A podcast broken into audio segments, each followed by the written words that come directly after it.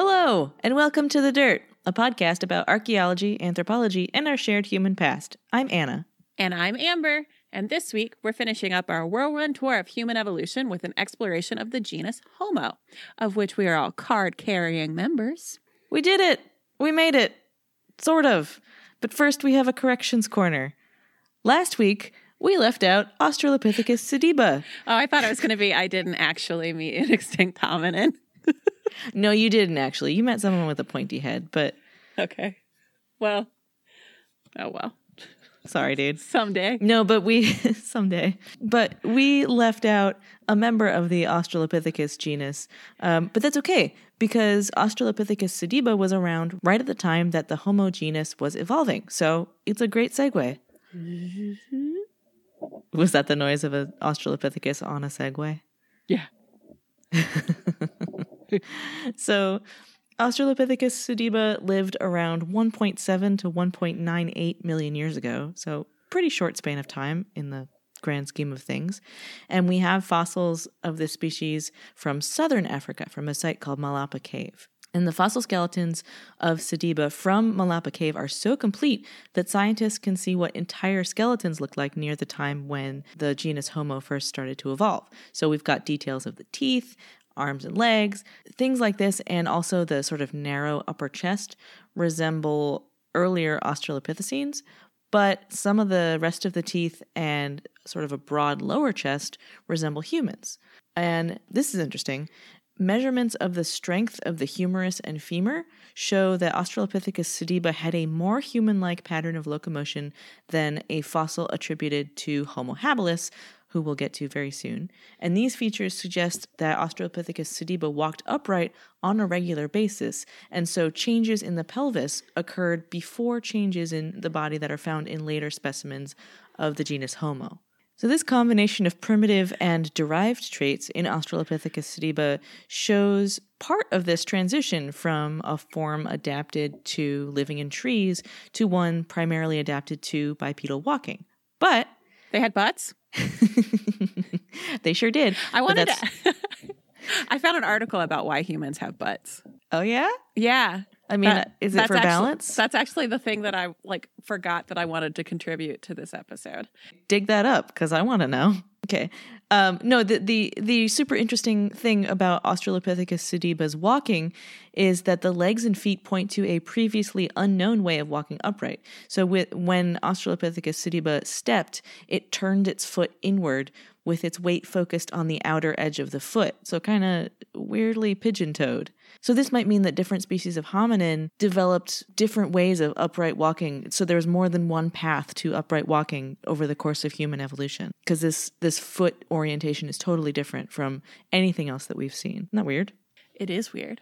Okay, tell me why we have butts. Now I want you to please click on that link. Look at this, the headers. Muscle butts, fat butts. Well, I guess we can yeah, link to we're that some of the fattest primates around. in our butts. We've got junk in that trunk. Although the fat-tailed dwarf lemur is thicker than we. Uh, let me just read this paragraph. Human butts, human butts are pretty special. Modern society makes a good deal of fuss about the size of people's butts, but big or small, yours is almost guaranteed to be larger than that of any non-human primate. Gorillas are pretty flat back there, and the only way a chimp could break the internet is if it were let loose in one of Google's server farms. This is my contribution to this episode. Good stuff. Yeah, so basically, uh, because of our evolution as bipeds, we've got big butt muscles, and also we have fat deposits back there, and no one really knows why. I guess there we it's go. a convenient place to put them. Yeah. But regardless of what happens, sit down and consider your butt with pride. It turns out to be a rather big part of what makes you human. Human butts. Great. We got that sorted out. So, so what's up next? Do we have more Australopithecus? Nope. We are That's it? into the genus Homo. So I have a question. I have a question. Yes. Tired Australopithecus, wired Homo. What? What? Tired versus wired? Oh God, the internet. I'm not Get with it. with it. okay. All right. Well, maybe I could. Can you Old put and that? busted Australopithecus. New hotness Homo. Uh huh. Why? What makes Homo so different from Australopithecus that it gets its own genus? Like, who's making the rules? Like, well, those are two separate questions. So the like in terms of naming a species, basically when you find what you think is a type specimen for a new species, you have to submit it and there's a process by which it it is decided that yeah, that's a new thing and it gets a name.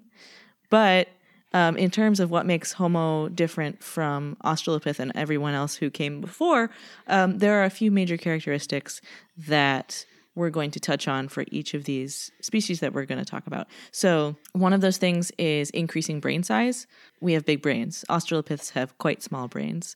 Um, we use tools in a way that the other hominins did not. And we sort of perfected the whole bipedal walking thing. And so somewhere in there it tipped tipped the scales into where it's no longer a different species, it's another genus. Mm-hmm. Okay. I guess I'm just trying to figure out like what quantify like what is genus making? I think it's Is it like a suite of characteristics or is it just like no way this is way too not an Australopithecus? I think it's probably both of those things. Okay. Yeah. Okay. So first up is Homo habilis, and Okay. that translates to handyman. He had a tool belt. Uh, no, well, tools are going to come into it. So uh, Homo habilis lived between 2.4 and 1.4 million years ago, and the first specimen was found by the Leakeys at Olduvai Gorge. Additional fossils of Homo habilis have been found in southern Africa. In its appearance and in the way the body is structured, Homo habilis is the least similar to modern humans of all the species in the genus Homo, which you'd expect because it's the farthest back chronologically towards Australopiths. So Homo habilis was pretty short and had disproportionately long arms compared with modern humans, but the face morphology, the shape of the face, is less protruding than the Australopithecines. So it probably descended from Australopithecines, but evolved with these very different facial characteristics. Its cranial capacity was less than half the size of modern humans, so we're still in the territory of, of smallish brain. And the reason that Homo habilis has that name, handyman, is because fossil remains are often accompanied by primitive stone tools.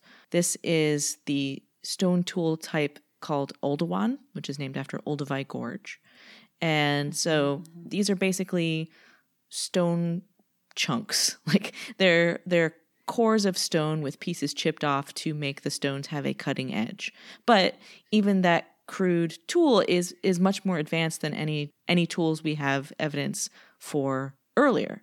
And so this really gives Homo habilis an edge, literally, um, to deal with hostile environments that were previously inaccessible to other primates. We're not positive that Homo habilis was the first hominid to master stone tool technology because there are stone tool implements, maybe, that were found along with Australopithecus garhi. Remember that one? Australopithecus surprise?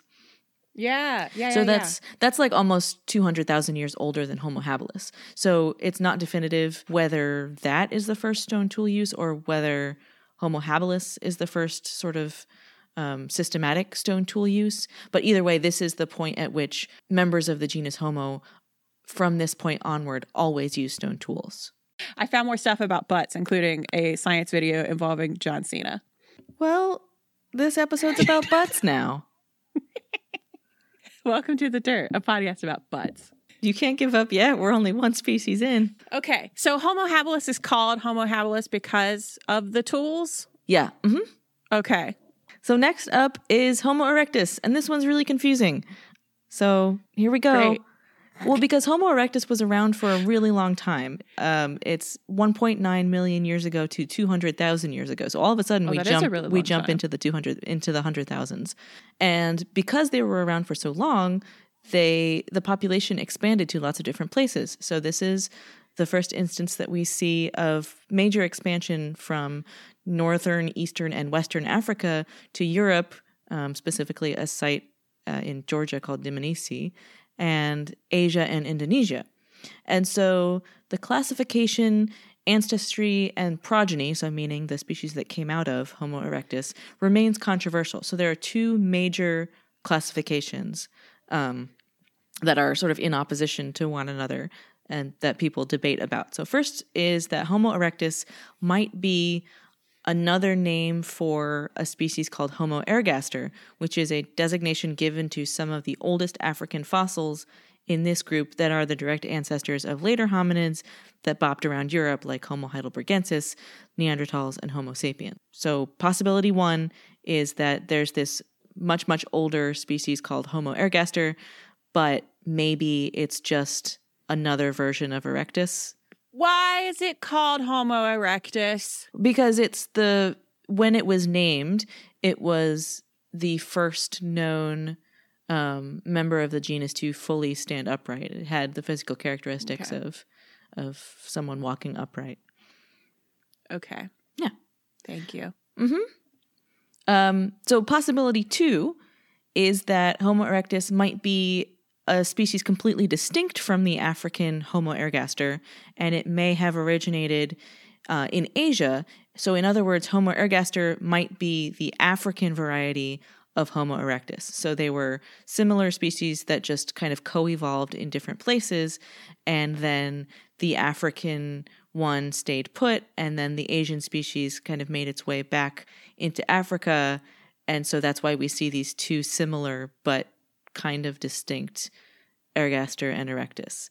So there's variation in the size and shape of different fossils found in these big, like majorly separated regions. So, you know, you have Homo erectus from Europe, from Northern Africa, from Indonesia.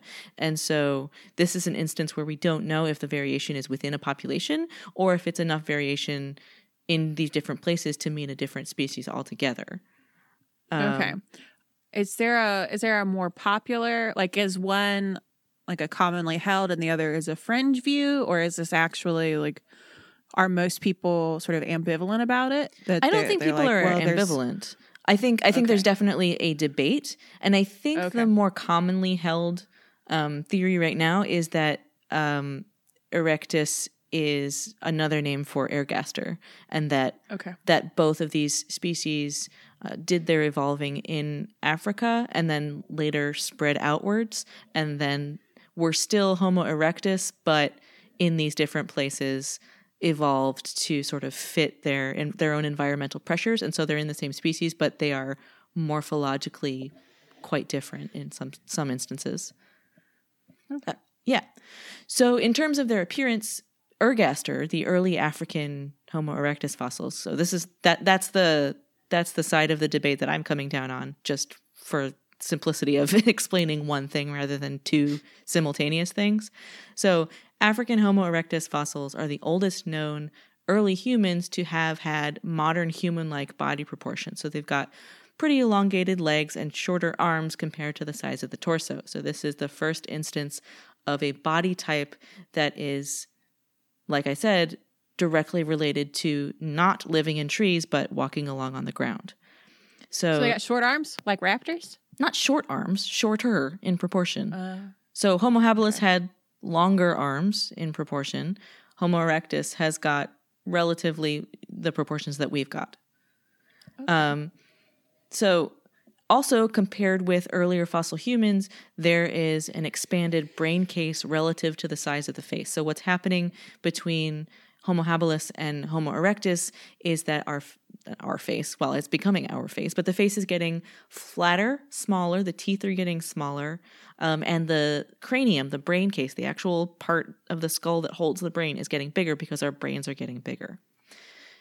The most complete fossil individual of Homo erectus that we have is known as the Turkana boy. So it was a skeleton found in the Turkana Basin, and it's well preserved, except it doesn't really have any of the hand and foot bones, and it dates to around 1.6 million years ago.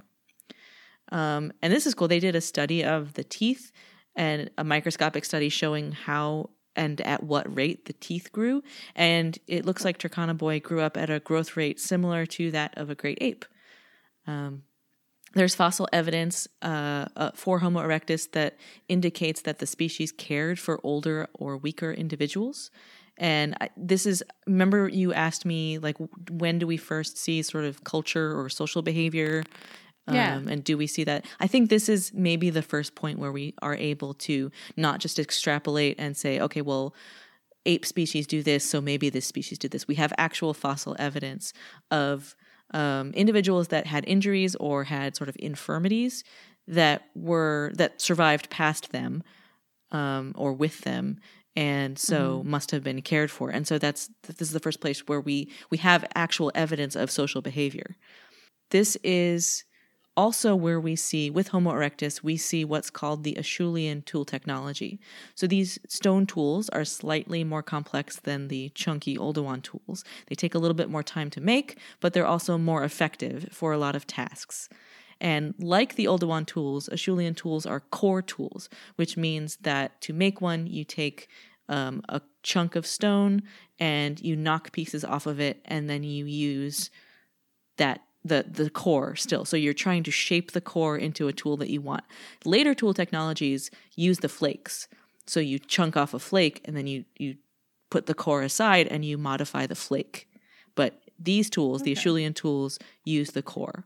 We also have evidence that suggests that Homo erectus might have used fire to cook food, which would have done all sorts of things for them.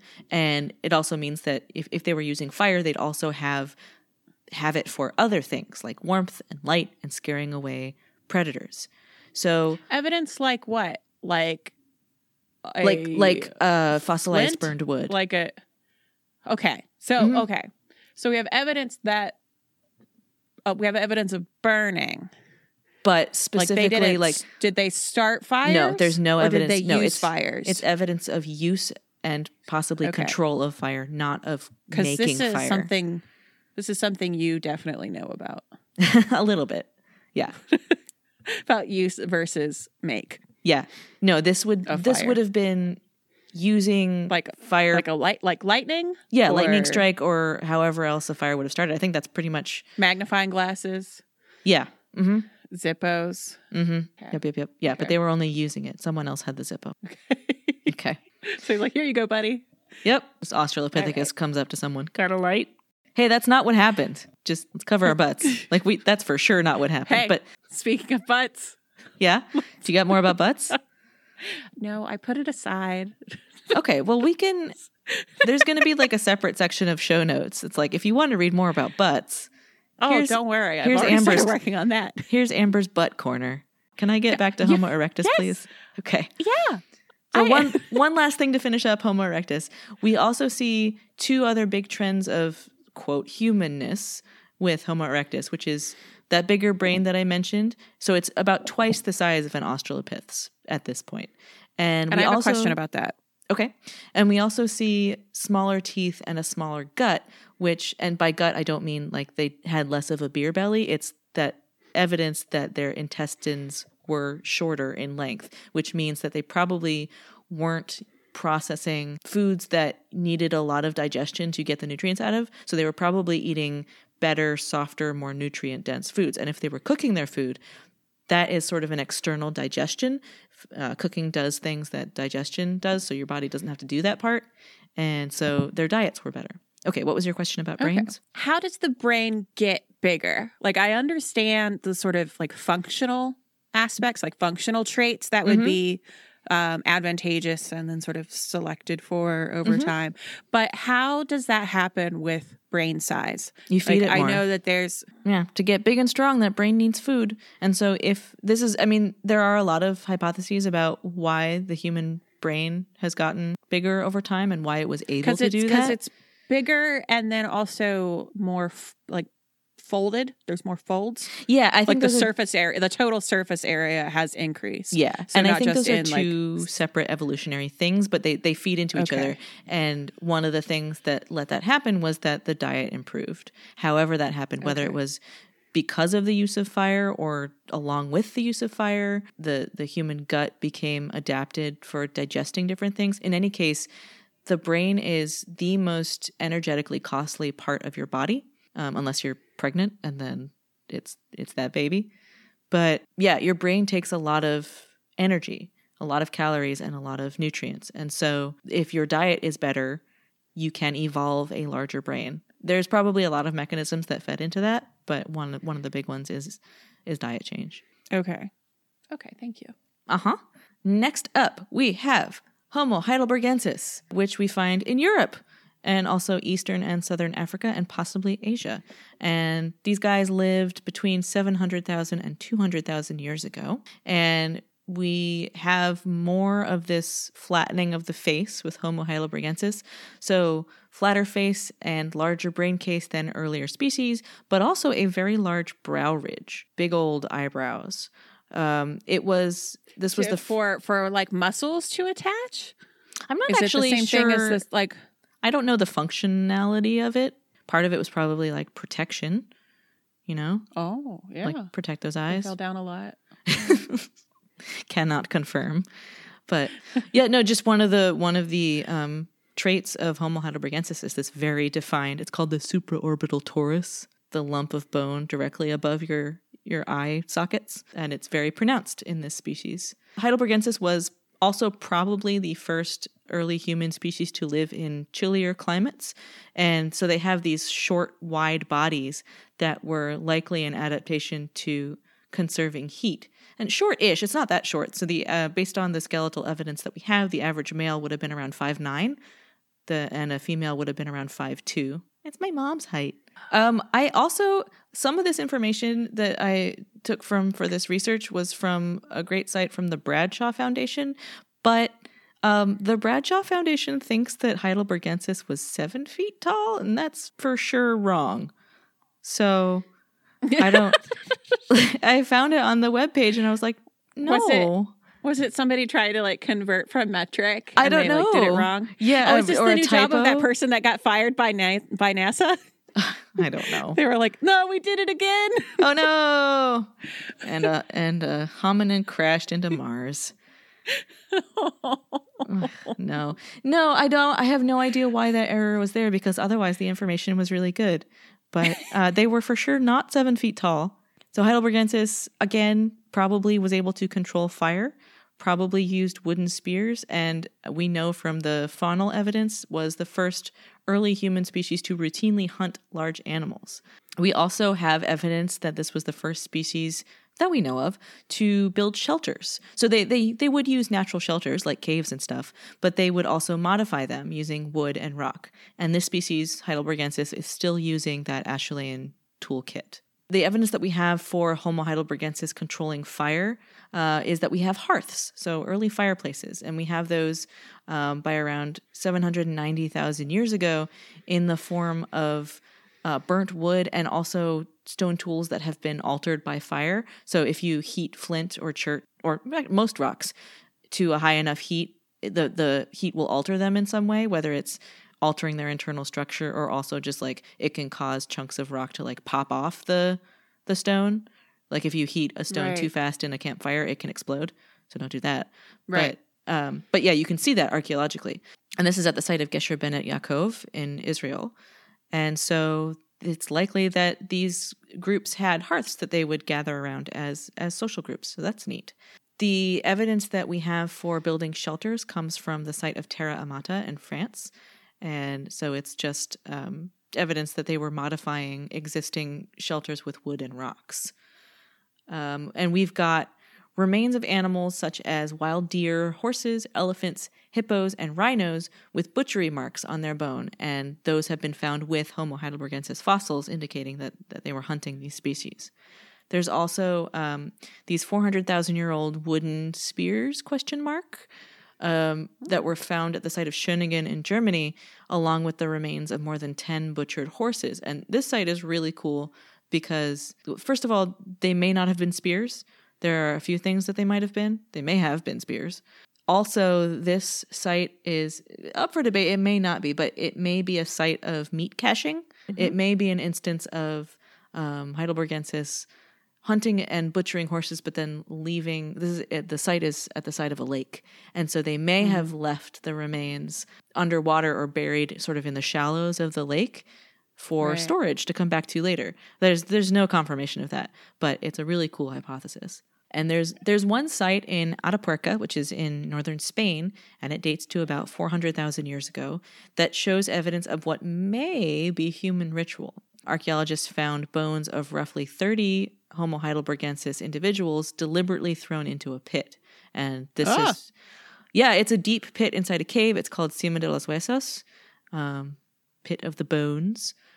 Um, and so, alongside the skeletal remains, the uh, excavators uncovered a single well-made symmetrical hand axe. So this is a shape of tool that the Acheulean toolkit is famous for. It's that sort of leaf-shaped uh, double-sided hand axe. It's it's a hand tool that you could use for cutting or chopping or poking.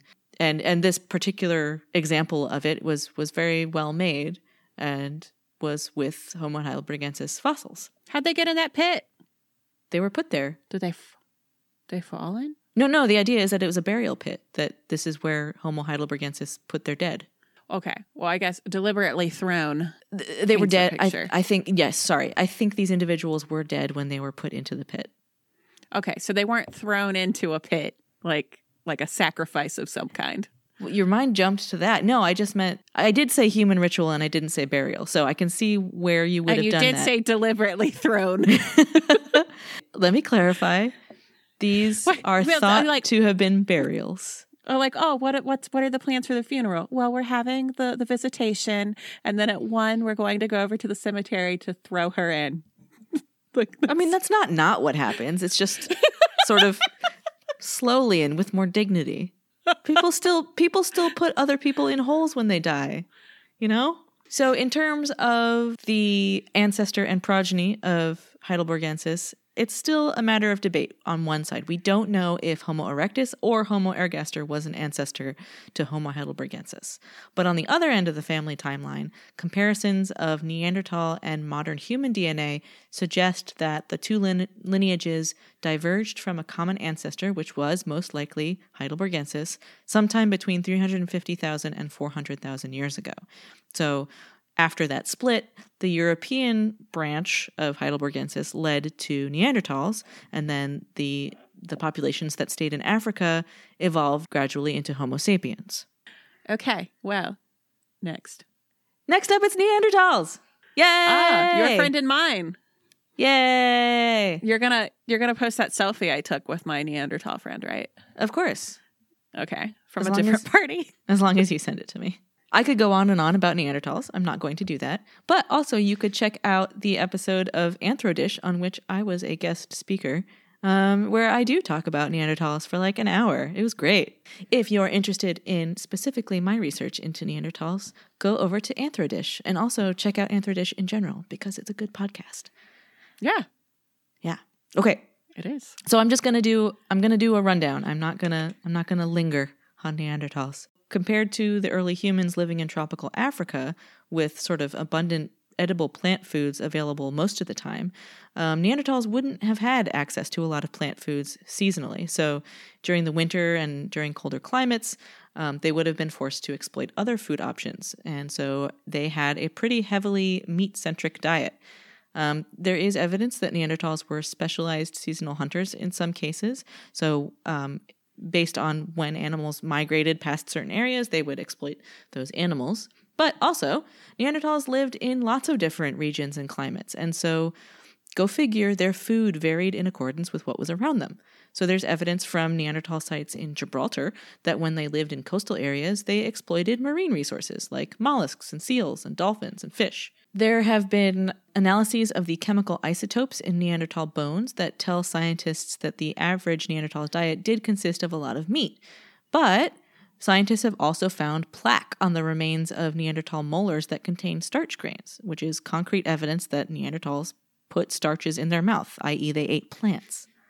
Um, Neanderthals are associated with a new stone tool industry.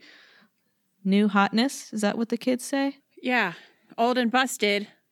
Acheulean. Julian. New, New hotness, Mousterian. Okay, I'm learning. I'm learning how to be cool. Okay.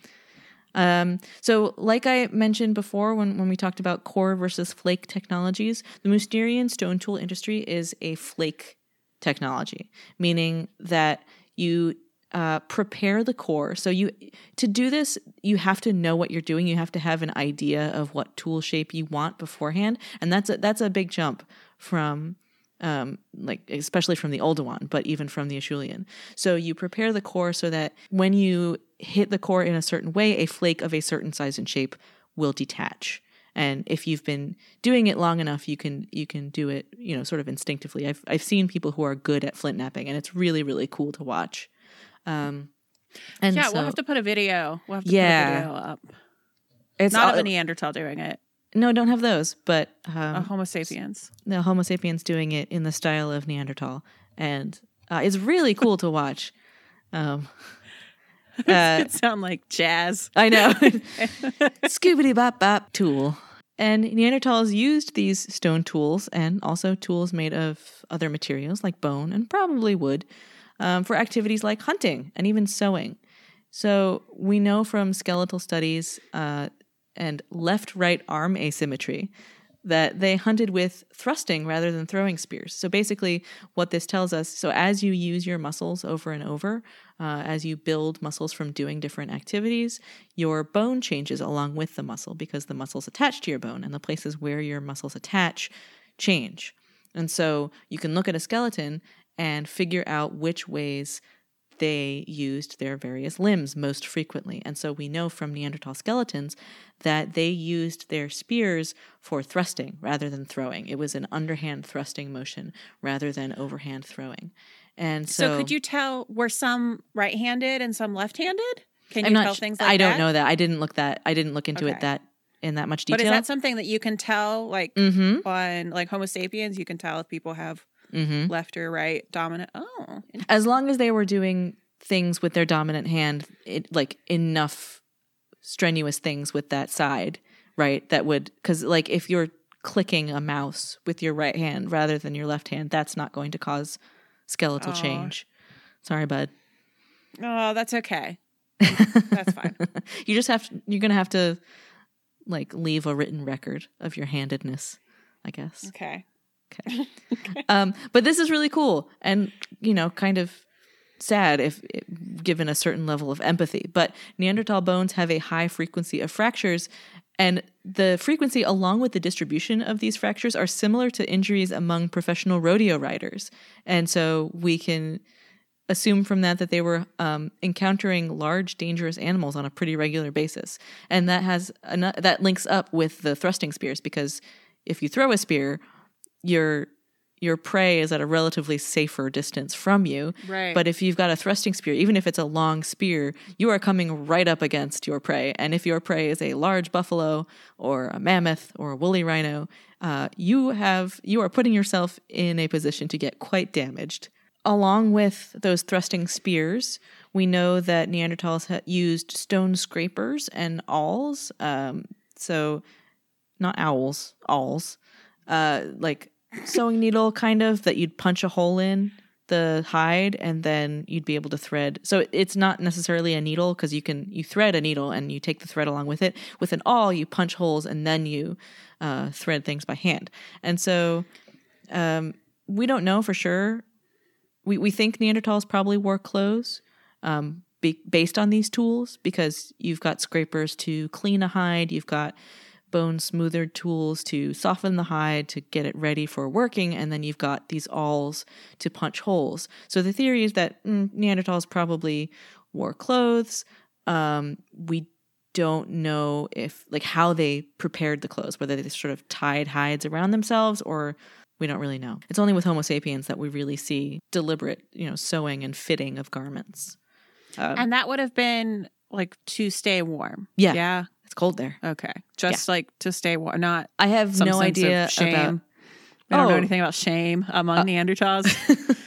I don't think they were particularly ashamed of their own forms, and I have no idea of their sort of sartorial fashion inclinations. I Okay. can't tell you about that. Sorry. We also know that Neanderthals controlled fire, lived in shelters, and occasionally made symbolic or ornamental objects. So we have some um, shells that have been made into, they have holes in them for stringing somewhere, and they've been decorated with ochre, things like that. There's also evidence that Neanderthals may have buried their dead, although I worked with a team that um, published some stuff that directly confronted that evidence and refuted it. So still don't know So they But- may or may not have have thrown their dead into a somewhere. pit. Yeah. yeah. Okay. We don't know. But we also know that Neanderthals were very, very close to humans. They are technically a human subspecies because and we know that because we have Homo sapiens has Neanderthal DNA in, in a big part of the population. If you are of European or Asian descent, you probably have a small percentage of Neanderthal DNA. And so we were close enough to successfully interbreed, which means that we were very close indeed. but presumably there were other combinations of species that did not successfully breed. Well, if they didn't, I don't know about it because No, but like, but I, no, I'm not asking you to like prove a negative, but like, it's not. It probably is a case where it's not for lack of trying. yeah, probably sure. Yeah, okay. I mean, it's not a hill I want to die on, but sure, probably. It's not a pit you want to be thrown into. Nope. okay. okay. Let's take a quick trip pretty far afield and talk about Homo floresiensis again. And I say again because we already did an episode all about our friend Flo, and you can go listen to that episode in our increasingly large back catalog. I know. It's- Homo floresiensis lived between 100,000 and 50,000 years ago on the island of Flores in Indonesia. There is no other evidence for Homo floresiensis anywhere else, just on that little island. Um, the first specimen was found by a joint Indonesian and Australian research team and called LB1. So this was the, the nearly complete female skeleton of a very diminutive human that lived about 80,000 years ago. And this was in Liang Bua Cave on the island of Flores. And the skeleton had really unique traits, had a very small body, small brain size. And at first, scientists thought, okay, this is Homo sapiens, but with some sort of pathology or like dwarfism or something like that. But eventually, um, it was realized that this was a new species and it was named Homo floresiensis after the island. So, since the initial find, bones and teeth representing as many as 12 floresiensis individuals have been recovered at Liang Bua, and this is the only site on the only island where Homo floresiensis has been found so far. So, most of these finds date between 100 and 60,000 years ago, and there are stone tools on the island dating between 190,000 and 50,000 years ago. So, this is quite a small individual. So, that female skeleton th- that they initially found, they took a, a height and weight estimate. It- they would have stood, or she would have stood because it's a female skeleton, around three foot six inches tall and weighed around 66 pounds. So 106 centimeters, 30 kilograms. Nobody knows how early humans, you know, if it was Homo floresiensis that evolved first and then got to Flores, or an earlier species got to Flores and then evolved into Homo floresiensis. Either way, we don't know because we have no idea how they got to that island because the nearest island where where people could have originated is 9 kilometers or 6 miles away across really dangerous seas. It may have been sort of like a, a floating island situation, a vegetation mat. We don't really know. I have a question. Okay. So they're smaller They're smaller. and they've got smaller brains. Mm-hmm. Are you going to say were they less Did- smart? Yeah.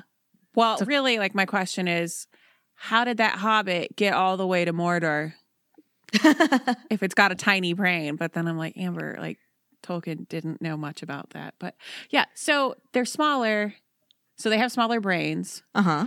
So would there be like a um, like a Well, they have- ceiling to their development? That's a really good question. I don't think it's one that I'm equipped to answer, but I mean, we have evidence of the things that they were able to do. So they were able to survive on this island with these limited resources, and that that may be one reason why they were so small, because things on islands, uh, species on islands rather, tend to either be quite big or quite small.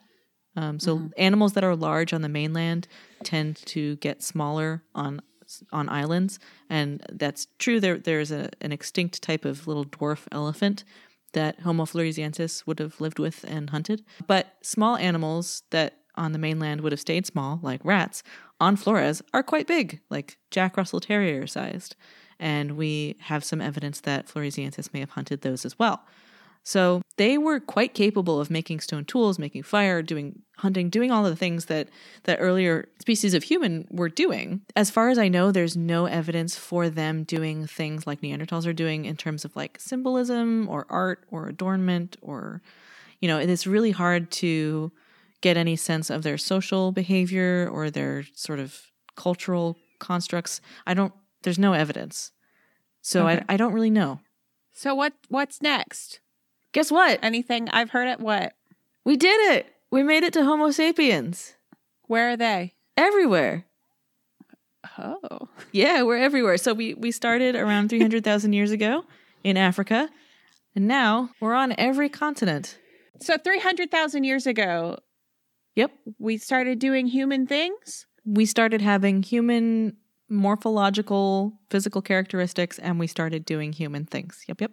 So okay. So So, I mean, we're going to have other episodes where we go into a lot more detail about groups of humans doing human things in different times and places. And it's because we have evolved to do Are so you- many. Are you pitching our show to us? yeah.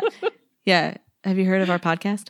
Um, no, the, the, the point I want to make is that humans, Homo sapiens, has evolved so rapidly to do so many different things in a relatively short space of time, you know, co- in comparison to these other species that we've been talking about, that the, the complexity and the number of things that there are to talk about are just, it's too much. So here, I'm just going to talk about sort of the general trends that these other hominins, you know, the progression of bipedality and the and the face shape and the brain size. I'm going to talk about how those relate to Homo sapiens and a little bit about hom- how Homo sapiens population expansion worked, and then we're to save sort of the individual stories of different populations for for their own episodes to to do them justice. Okay. Well, I guess I'm just still kind of um, hung up on these ideas of you've got not humans and then you've got humans like Mhm. homo sapiens and then not homo sapiens and it's so it's like suddenly like somebody like flipped a switch and suddenly we're No, no, no, you know no, no. we've got societies and so i know that that it, that's but i think that this is one of those uh, these last vestiges of the kind of rudimentary education that i had about human evolution or just sort of how humans are like the sorts of of things that like those transitional periods that that you don't learn about because it's Right. hard to teach something that's transitional when you're kind of teaching to the end of having people like fill out timelines and maps and, and things like on exams. Yeah, like it's yeah, it's yeah. more qualitative. And so I Mhm. guess like my question is like There's no how switch are you that flipped. qualitatively a human, a homo sapien? Like well genetically you are a homo sapiens like ultimately you can define our species by our by our genes and genes don't necessarily determine behavior you know in in a sense these two things are feedback loops that inform one another but yeah. Homo sapiens is a genetic designation, and Neanderthals have a different genome than we do. Heidelbergensis has a different genome than we do. And it's not an instance of a switch flipping. It's a gradual evolution that, you know, our modern human population may have slightly different genes than the early African Homo sapiens, but it's close enough that it's lumped into the same species in terms of characteristics, yeah, a certain set of characteristics makes up Homo sapiens, but it's not just that. Right. It, yeah, it's very difficult to assess these things qualitatively. It's very difficult to just assign characteristics and say, okay, if you have X, Y, and Z, then you're Homo sapiens. I think it's better to think about it as if you are Homo sapiens, you may be associated with the following list of traits. yeah. Okay.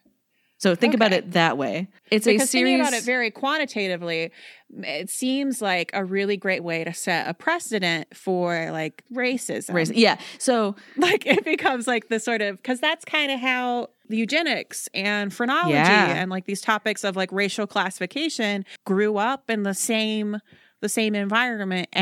as study of of human evolution, like as it all originated. yeah, And so there's got to be a way to there's got to be a better way.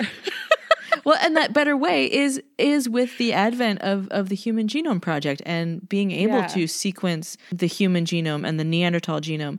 So evolution is a series of environmental pressures that result in genetic change and and lots of other things feeding into genetic change over time. It may be random mutation. It may be cataclysmic events that wipe out a big chunk of a population. But evolution isn't towards anything. It is in response to things. And Right. so Homo sapiens arose in response to this series of random changes and environmental pressures and interbreedings that happen along this whole course of human evolution. And so as a result of that evolution, we can do all the things that make us human. Right. Is that is that a helpful way to to put it? Yeah. No, I think that's a like that's a much better way to conceptualize it Okay. because it is yeah because like And yeah, there's I think no su- like- important to like reinforce that like we aren't working towards something like we aren't we haven't been evolving to like being upper middle class white guys in America like that's not No. like the No, That's not we sure haven't. And also, like in terms of viewing humans, like we are one species. There is no such thing Right. as race. Race is not a thing. We are Homo sapiens. That's it. biologically Yes. race Oh yeah, yeah. In terms of cultural perception, race is a very real thing, and I don't, no, I don't Anna- mean to Anna discount didn't take that. like an all lives matter like no, no, no, no, weird no. No, No, sorry. I was trying to take a biological turn. you just became like everybody's aunt on Facebook Sorry. I get I get wound up about this because Yeah, no, it is- because- is one species. It's not like we talk about different races of bird. No, they're different different species of bird. There's no good analog. Well, well, no, racists will use the analog of breeds of dogs, Yeah, that, I definitely didn't want to say that. But but um, that's that is the the analog that racists use. yeah, we're not but- racist, fortunately. so yeah, anyway, the point is now we are Homo sapiens. Now we are everywhere on this planet. And let me tell you a little bit about us. okay, Great. First of all, anatomy. So modern humans can generally be characterized by the lighter build of their skeletons compared to earlier humans. And I've talked a little bit about, I think, uh, humans versus Neanderthals. Neanderthals are sort of stocky and beefy, and we are light and gracile and built for speed. I'm not, but you know, some people are. Modern humans have very large brains, which they use to make podcasts and which vary in size from population to population and between males and females, but the average size is approximately 1300 cubic centimeters. The reason we were so we were talking about the development of the brain. Our brain started to get bigger around Homo habilis and just kept getting bigger and bigger because of a lot of different factors. But making a house for this big brain basically is the reason for the reorganization of the skull into the proportions that we think of as modern. So it's this high vaulted skull. So it's a sort of almost Cathedral spherical skulls? Cathedral skulls. No, it's like a almost spherical skull with a with a near vertical forehead because if you have a slanty forehead, it's taking up room where the brain wants to go. So you've got a flattened out forehead, relatively flat face. We also really don't have very many heavy brow ridge and and prognathic nose situations that Neanderthals had. So our our faces are pretty flat. And our prognathic. yeah, so prognathism is we talked about that a little bit, but it's uh, when you have the front part of the face, so the nose and the upper part of the mouth uh, pulled forward. So a prognathic face is one where the the brow is back, but the the nose and mouth are forward, and then the chin is goes back. It's like a receding chin. Ah, Yeah, and so Neanderthals have that face shape, and a lot of a lot of the earlier species have that face shape, but we do not. And our jaws are also less developed with smaller teeth because we have uh, diets that involve cooked food and softer things. So, how did we get where we are, aka everywhere on this planet? hard work. Practice, practice, practice. So there are two major hypotheses about the expansion of the Homo sapiens population. Because remember, we started in Africa. These two competing models kind of rose up during the 1980s. And the first one is the recent African origin. So it's basically the emergence of Homo sapiens from a single source population in Africa and then expanded out of Africa and eventually led to the extinction of all of the other flavors of human.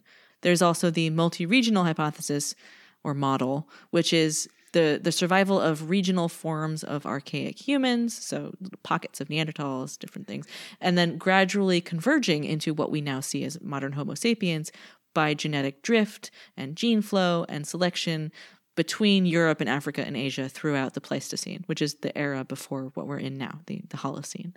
And so probably it's actually more like a mix of both. So, yes, early Homo sapiens populations gradually moved out of Africa, and they did occasionally mix with other human populations, but then there was population flow back and forth, different periods of migration, lots of movement back and forth through Africa. And, and so it is probably more accurate to call it a mix of these two models, but it's probably And- something that's just too complex to, to describe with a simple model, and that's the problem with modeling. Right. Generally, those are the trends that genetics and archaeology show are happening. Is that there's Okay. just movement And- back and forth over time. And the recent African origin, um, so this idea of expansion that leads to the extinction of all other human variety, is that because they like ate all the food or they killed them or they were like tougher and everybody else got cold? Like, what does that model say? Like, what is that model put forward as the I think ex- it's well, extinguishing factor of other human varieties? Well, it's that regardless of how it happened, regardless of the mechanism, in every instance where Homo sapiens met up with a different population, uh, they were better at getting resources out of their environment, and they were they were better at reproducing and more successful at reproducing. And so, whether it was direct conflict between populations or just kind of a general swamping of the population, so it might even have been that you know, for example, a, a human and a Neanderthal population met up and sort of interbred, and gradually one population was like subsumed into the other one. Um, there's probably every time there was a, a meeting between Homo sapiens and, and a different population, a different set of things happened. Okay, but the but the difference, it, the big difference is geography in these two. Yeah, probably Okay. geography and chronology and circumstance. I okay. I just imagine like Well, there's not just like one thing Homo that sapiens happening. like showing up and like eating everything, and everyone going, "Oh, that might have happened. okay, sure. cool." okay, Yeah. what's the type specimen for humans? Oh, we like, who did we submit? Who did we submit to uh, Big Fossil to get to get us put written down in the books? Oh, okay, this is another installation from Anna's book of half remembered facts, but I'm pretty sure that Linnaeus offered himself because so, so Homo sapiens was named Oh, by gross. Linnaeus, um, who is the Me. he's the scientist who in the 17th, 17th century? Brr. half remembered. Um, anyway linnaeus developed the system of binomial nomenclature that we use the latin names that we use to describe species. And he i think wanted himself to be the type specimen. Another one is edward drinker cope who is one of the Cope and um, he's one of the guys who was engaged in that fossil war that destroyed so The much. f- the- so the one on the dollop, like Yeah. the Bone Wars. He- Yeah. was he the was was he the Great Dismal Swamp or no, that the, was like, Marsh. the Playboy? No, he was the Okay. playboy. Marsh Marsh was the Great Dismal Swamp because his name was Marsh. Okay, Yeah. So so I mean, long story short, we're we're alluding to a bunch of things. First of all, go listen to the dollop, especially the episode on the Bone Wars, because it's ridiculous and it will make you want to punch everyone. But we don't have a type specimen. Um, there is there is no one human that exemplifies This- all the characteristics of humans. but that's kind of surprising to me because that seems like something that like old timey museum types would love to do. And I think I think um I don't remember if it was Cope. That's where I was going with this. I don't remember if it was Cope, but I think he wanted to be the type specimen, but then he had syphilis or something, and like his bones showed evidence of syphilis, and so after he had nominated himself, people were like, "Yeah, sure," and then they saw his bones and they were like, "Uh oh." Maybe not that one. yeah, but there have been there have been lots of suggestions over the over the years. It's just that no one can agree. Like I think Arnold Schwarzenegger has been nominated. It's like What? Uh, I know. this is very fascinating Yeah, well, maybe that's because something. we seem to love putting. For a long time, we loved putting humans in museums yeah, but not like ones that we would want to, like that Be white like- guys would want to like exemplify that race. Yeah, human. no, it was like Ew. exploited humans in museums. So that's not that's not good. Yeah, we can talk about that a different time. Oh, we will. Yeah, we will. Um, so, eh, long story short, we do not have a type specimen. You know, prehistoric us, uh, Homo sapiens made and used stone tools, but also specialized them. And what you see when you see human tools is you start getting smaller, more complex, refined, and specialized tools. So, you get things like composite stone tools, which is like a piece of wood with multiple little points in it to act as like a saw blade. You get things like fish Oh, hooks I and harpoons. I was thinking like brass knuckles. stone knuckles. Someone putting on like a, a Well, you know, you're out there. You're you're meeting a group of Heidelbergensis. You're not going to punch them. I maybe. No, so composite stone tools are stone tool forms attached to other things to make a more Okay. complex tool. and you get fish hooks and harpoons and bows and arrows and spear throwers. So atlatls, we talked about atlatls. Mhm, Um, you mhm, get mhm, sewing needles and you get things like art and figurative art, which is as in art of people and animals, not like figurative versus literal art. Um, yeah, so I mean, humans evolved to do all the things that we do. You you only have to look at populations of humans around you to see what Homo Look sapiens is like. Homo sapiens made podcasts. So did Neanderthals. Oh, nope, I have no jokes. I have no jokes. I was hoping I was going to be like, thanks for listening.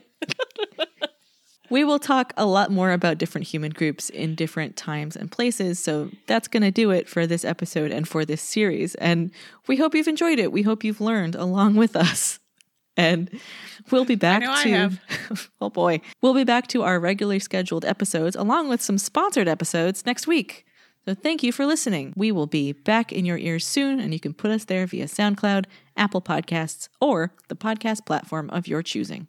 Yeah. And um, if you want to find us over on the Schmeeds, you can follow us on No one else at- knows what that is. It's only us that call it Schmeeds. We we started calling it social media and then so Schmeeds and then Schmeeds. There. Now everyone knows our code. Can follow us on Facebook at the Dirt Podcast. on Twitter, we're at Dirt Podcast. On Instagram, we're at the Dirt Pod.